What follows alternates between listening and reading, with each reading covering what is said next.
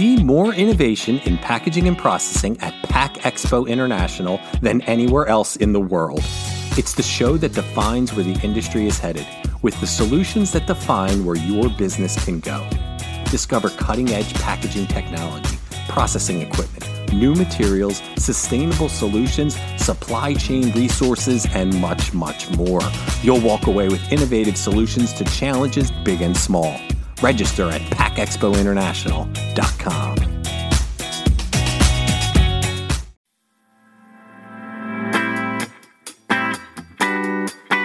You're listening to Unpacked with PMMI, where we share the latest packaging and processing industry insights, research, and innovations to help you advance your business.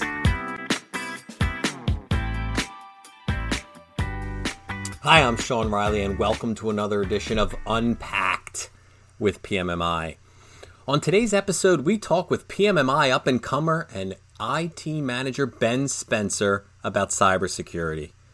I can hear you now. Oh no, another cybersecurity podcast. We get it.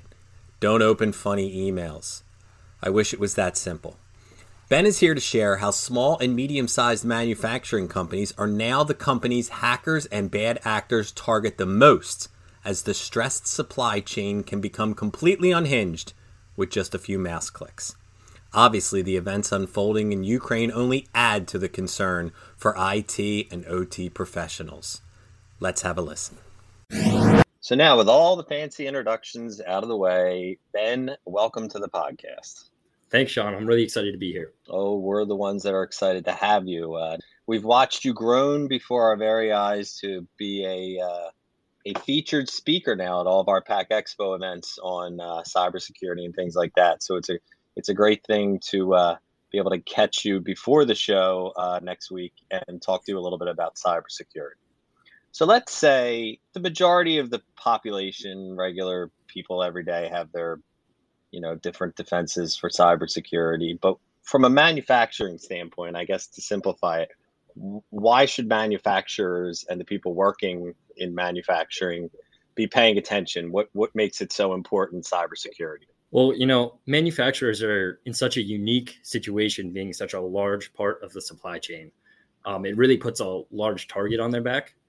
Um, I mean, they have all this equipment and machinery laying around the plant and everything talks to the internet these days. That means that any malicious wrongdoer, hacker, whatever you want to call them, can reach any piece of equipment at any time and potentially take down your plant. I think it's especially relevant now with uh, you know the geopolitical events like the war going on with Russia and Ukraine. There's more state-sponsored cyber warfare than ever before, so everyone needs to be on high alert.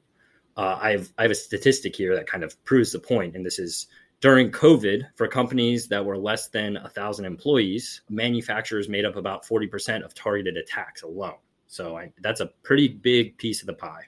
Yeah, that's that, that's a lot. So I guess where, what what can the employee, what can the guy that's sitting in the cubicle that's not out on the plant floor, the other people that are working it, why is the cybersecurity training so important for them? They're not actually working on the machinery that's going to be involved in the processing and the packaging. So how for thus us laymen out there? How does this all tie together?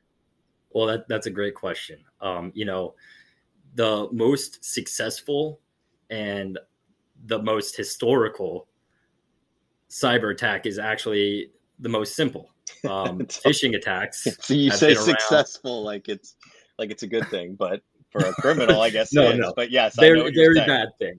But uh, it is about I, I want to say it's it's in the 90 90th percentile for amount of cyber attacks are related to phishing. Um, now, whether it's phishing and it leads to something more serious like ransomware, which uh, I mean, everyone has heard about ransomware at this point. I mean, you can think about the pipeline incident from last year, and that all starts from you know any employee opening or an attachment or clicking on a link that they shouldn't have and giving them access to their system. And then the hackers are able to jump to the system they want to be on and shut down whatever they want to, corrupt whatever they want to and really you know do some extensive damage. I mean and it, it's it's becoming more and more frequent. Uh, phishing rose over 200% during covid and it keeps climbing. So it's it's very very important that everyone understands what phishing is and what it looks like and how to stop it. And when you, like we're saying phishing but even going back to and maybe i'm wrong but even the you know the famous nigerian prince you know that wants you to send money i mean that is an example of phishing no yeah, yeah, no, it, it definitely is, and and ironically, uh, they saw they saw a little bit of a comeback for that scam last oh, year. Oh, good. it circled back for the people that hadn't heard about it's, it, and, and it's it basically, and most people say, you know, at least from I would heard, well, you know, that's crazy. Who would who would ever give into that? But if they send it to a, you know, 500 million people and one person does it, you know, that's enough. So I I get I get the idea behind phishing. So I'm a manufacturer. I'm a listener. I'm I'm I'm back in the plant. I'm listening to this podcast and I'm thinking, oh no, we don't we don't do any of this. Like we don't have cybersecurity training. We haven't really been up to speed on this. What can the listeners do that don't have these type of trainings already in place? Uh, I think I think the best place to start is to go to IT, go to your IT department, go to whoever manages it, and ask them what can you do. If you don't have an IT department, go to operations or finance. You know, whoever oversees even just the most basic information technology part of the organization and ask about it. You know even even if they don't feel comfortable putting together the security trainings themselves there's great platforms that do it for a low cost. And you really want to ask yourself is it worth training our employees for this low dollar amount? Or do we want eventually to our, our plant to be shut down and us not be able to produce our product or do what we need to do and lose a bunch more money yeah. And how frequent? Again, you're saying you're noting I get where you have the Nigerian thing circling back apart, um, and not to pick on Nigeria. But with this stuff changing every day and with new hackers coming on the scene and stuff like that, how often, you know, if we do the training three years ago, am, am I good? No, no, definitely not. I mean, even even five years ago, people used to do once a year an hour. That is not enough anymore. We we recommend using uh, short videos explaining a new topic monthly, bi-monthly. You know, it needs to be more frequent than a year. Even if that's just uh, one of your staff members giving a short presentation at your company all hands meeting quarterly. Uh, it just needs to be more often than a year. What we find is when it's just once a year, employees take that hour long training, they take the quiz, and then they forget about it after two months. And that leaves you far, far too unprotected for the rest of the year. Yeah. And even if you're reiterating the same things, like I would just think keeping it front of mind, like you said, if they are the front line of defense, you know, just to keep it, you know, fresh in their minds is an important thing to do. So we we're in packaging and processing and a lot of times we hear about IT, but we also hear about OT. So with the plants, if you could explain that a little bit, you know, who is responsible for what portion of cybersecurity, you know, whether it be on the plant floor or, you know, in the back office? You know, I feel like it the answer changes for every organization, but there's one thing that is consistent. You need to have the conversation.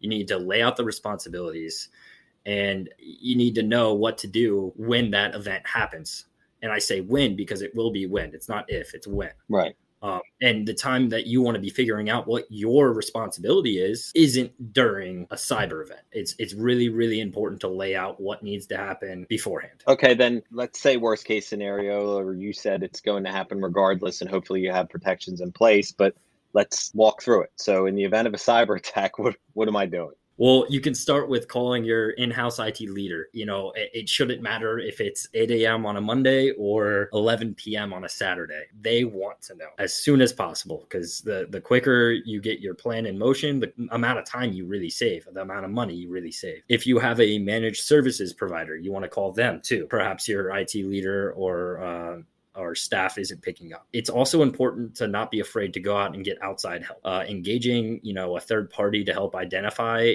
the gap that was left to allow the cyber attack to happen is crucial to making sure it doesn't happen again. And they are specialists. I mean, outside help usually means that this is what they do every single week and you're going to be more way more likely to recover any data that might have been lost or recover money. And then also you you want to be able to alert the fbi or law enforcement. A lot of these attacks are the same attacks for other organizations and you, you want to report it so that they are able to track where where these people are going and maybe predict where they're going to go next. So that's interesting. It's just like if you were burglarized or something like that you would call the police. That's that's probably something that people don't think about outside of. And I also wasn't thinking of the um, the getting outside help to kind of tell you how how they got in. That's that's another thing that I really hadn't thought of as as something to uh, to take into consideration after a cyber attack. Okay, I mean, with all this, you know, great information that we got out of just this tease, where next week is uh, Pack Expo East. It is March 21st through the 23rd at the Pennsylvania Convention Center in Philadelphia.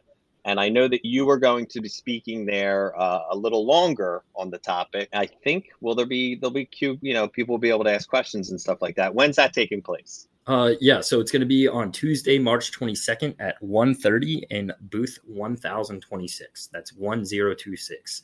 Uh, I'll be speaking for, I think, about 45 minutes, but more likely it'll be, you know, 25, 30 minutes of me speaking, and then we'll have, uh, you know, a good 15, 20 minute portion of question answer. Um, and I'll, I'll, definitely be hanging out around the booth before and after for anyone who wants to ask any additional questions.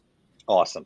Well, then I last thing I can do is just thank you for taking time out of your day to give us this little preview, teach me a few things about cybersecurity, and to uh, let people know where they can find you next week at Pack Expo East. So thanks again, Ben. Thanks, Sean. Please rate, review, and subscribe. To do that, go to the iTunes podcast or Spotify app on your phone and search for Unpacked with PMMI.